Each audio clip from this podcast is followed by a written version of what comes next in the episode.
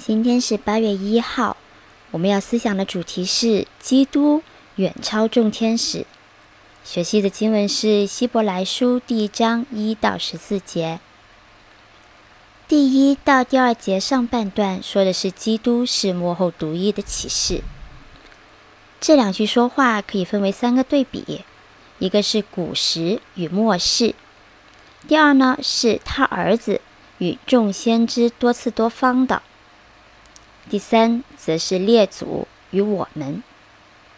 从这里我们可以知道，神儿子的启示相等于整个旧约的启示，也可以说神儿子的出现是整个先知预言所指向的焦点。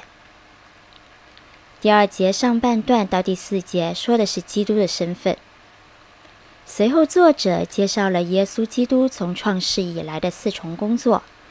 他是创造世界的，他更是以能力托着宇宙的，他也是降世为人救我们脱离罪恶的，他现在是坐在神的右边的。这4重工作正代表着主是满有全能和恩典的一位。第5节到第13节述说了基督远超天使的原因。作者以耶稣基督受水礼时所遇到情景，指出神亲自表明他是神的儿子，这称号是从没有用于任何使者身上的，这是在第5到第6节所描述的。接下来在第7到第12节当中，神可以用风和火为他的使者，但他论及儿子时，却称他的宝座是永永远远的。就算天地会废去，耶稣基督的宝座却永远长存。第13节说了，因为神升高他到自己右边。作者以耶稣受死、复活、荣升到父那里作为一个原因，表明耶稣基督是远超天使之上的。第14节说的是天使是为人效力的灵。正因为神在这时候亲自差遣他的儿子降世，为我们罪人死，使我们能脱离罪，得以与神和好，可见天使也是为这般特别蒙恩的人效力的呢。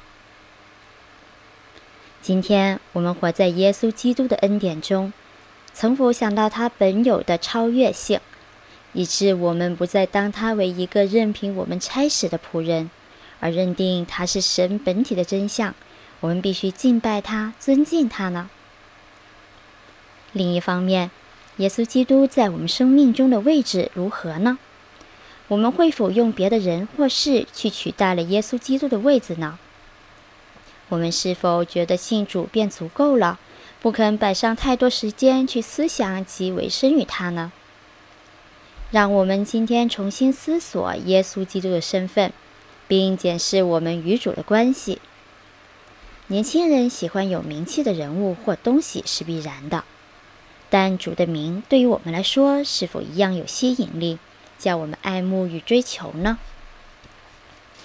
在我们的生命中，耶稣基督的名字有何地位？是否认定耶稣基督是我们唯一的拯救？我们今天活着，是否为耶稣基督而活？耶稣基督是我们亲密的朋友，但他也是具有权威的一位，我们可有以他为荣，天天可想见他，与他亲近呢？希伯来书第1节，神既在古时借着众先知多次多方的晓谕列祖，就在这末世借着他儿子晓谕我们。希伯来书第1章第1节到第2节上半段。